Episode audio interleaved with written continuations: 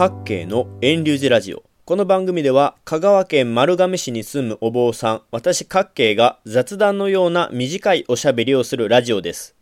先日、2020年11月19日に香川県の坂出市沖の瀬戸大橋そばで約60人が乗った海上タクシーが沈没する事故がありましたね。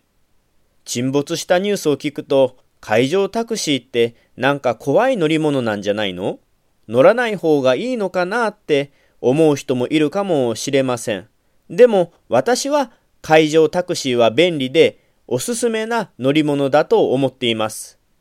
今日は海上タクシーっていいよね。海上タクシーの良さをテーマにしてお話しします。まず最初にこれからの話がわかりやすいように海上タクシーのメリット、デメリットをまとめて紹介しておきます。海上タクシーのいい点は、乗る人、利用者の好きな時間に港を出発できます。そして、フェリーの行かない港や島にも行くことができます。目的の島にまっすぐ向かうことができるので、移動時間が短く済みます。また、他のお客さんの迷惑になりにくいメリットもあります。デメリットはフェリーと比べてちょっと料金がお高めになることと揺れが違うので人によっては船酔いを起こすかもという2点です。海上タクシーのメリットとデメリットをまず紹介したのでここからはもう少し詳しくお話ししていきます。そもそもですが皆様は海上タクシーという言葉乗り物はご存知でしょうか？香川県の人も海上タクシーをあんまり知らない利用したことがない乗り物だと思います簡単に言ったら文字通り海の上のタクシーです香川県では海上タクシーという言い方が一般的ですが地域船会社によっては水上タクシーや海上バス水上バスマリンタクシー、チャーター船とかも言います。でも、香川では海上タクシー、海の上のタクシーが一般的です。おそらくですけど、海上タクシーが一番よく使われる時期、有名になるのは、3年に一度開かれる香川県の島々をメインとする瀬戸内国際芸術祭の時だと思います。私も今から7年前の第2回の瀬戸内国際芸術祭瀬戸芸の時に会場タクシーを利用しました私が利用した時は10人ほどのメンバーで集まって香川県の西にある丸亀の港から出発してそこから東に進んで瀬戸大橋の下をくぐって今回事故のあった吉島のそばを通過して高松の港によってそこで待ち合わせしていた5人と合流して、そこから瀬戸芸の会場の手島や犬島や直島とかに行っていろんなアート作品を見てきました。もちろん行きも帰りも途中も全部会場タクシーで移動して帰りも高松港によってメンバーを数人降ろしてまた瀬戸大橋の下をくぐって丸亀の港に帰りました。私の時は海上タクシーを丸々1日貸し切りで使ったんですね。例えばですが、私たちが香川県で一番大きな島でオリーブが有名な小豆島に行こうと思ったら橋がないので何か船に乗らないといけないんですね。で、船に乗ると言ったらフェリーという乗り物が一般的です。フェリーというのは大きな乗り物で人も100人以上乗れたり車も運ぶことができて、大量にいっぺんに運ぶことができる大変便利な海上移動方法です。フェリーは瀬戸内国際芸術祭の時も非常に多くの人が利用して利用者の数に対応するためにフェリーの便数を増やしていました。でも私たちはフェリーを使わずにあえて海上タクシーを使って瀬戸内の島々を巡りました。それはやっぱりフェリーにはない魅力、良さが海上タクシーにはあるからです。海上タクシーのいいところの一つは港を選ばないことです。フェリーは車も人も運べるため船が大きいです。そのためか泊まることができる港も限られています。また高松の港なら小豆島や手島や直島など高松の港に近いところにしか行けないのがほとんどで丸亀の港からなら本島や牛島多度津の港ならさなぎ島や高見島といったように狭い限られた範囲しか行けないんですねでも海上タクシーなら香川県の西にある丸亀や多度津の港から香川県の東に位置する高松港や小豆島方面にまで行くこともできるんですね。これがとっても便利だと私思います。わざわざ高松の島々だからといって混み合う高松港のフェリーに乗らなくてもいいのはいいことですよね。また大型の船のフェリーと比べて小型の海上タクシーはフェリーが着くことができない港にも自由に着くことができるんですね。ですから島の中で行きたい目的の場所が前もって決まっているならそこに一番近い島の港に直に船をつけていけるので観光時間を短縮することができます。目的地の島の港を自由に選べるのもいい点です。もちろんフェリーが行かない島にも海上タクシーなら行くことだってできます。次に2つ目のおすすめポイントは海上タクシーは時間にとらわれることがないんですね。フェリーというのは常には島で生活する人の行き来に使われるバスのような乗り物ですから時刻表というのがあります。いわゆる定期船ですね。フェリーは時間厳守で帝国で出発してしまうので港に5分でも遅れてしまうとまた1時間ぐらい次のフェリーが来るまで待たなくてはなりません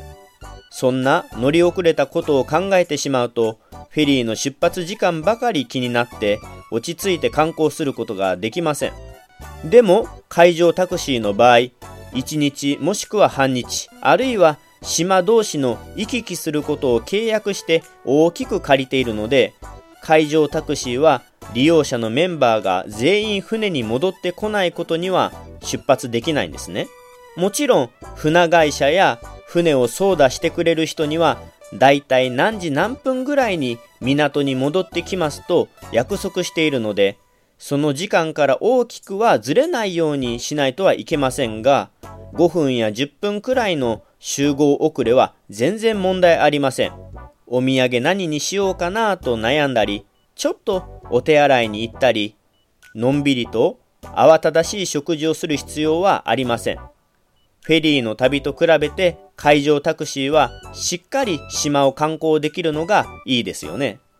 あと、海上タクシーをしている船会社によって違うんでしょうが、船を借りたお金、操舵してくれる船長のお金というのは契約するときに前もって決まっているのでもしも都合が悪くなってあそこの島に行くのをやめて帰りますといった急な話もできると思います。そんな風に融通が利きやすいのもいい点です。フェリーだったら行き先が決まっているので一度出発したらもうあとは次の目的に着くまで予定を変更することができません。でも海上タクシーなら乗りながら変更が効いたりします。3つ目のいい点は海上タクシーは貸し切りの船なんですね。これは瀬戸内国際芸術祭の時も問題になりましたが、フェリーは定期船で普段は島の人も生活のために日常的に利用しているんですね。でも瀬戸内国際芸術祭のような100日間で100万人も観光に来るようなビッグイベントになるとフェリーが定員オーバーで地元の人が乗れない。話し声が大きい。飲食ゴミがたくさん出る。地元の人が落ち着けないといった問題が出たんですね。瀬戸内国際芸術祭の時の高松の港を見るとアート会場に行くために港に人が群がって行列をなしてフェリーに乗ろうとするんですね。当然フェリーの中では地元の人や他の観光客に配慮してお行儀よく過ごさなければなりません。でも海上タクシーは違います。自分たちがまるまる船を借りていて同じグループの人たちが利用しているので他の知らない人は乗らないんですね。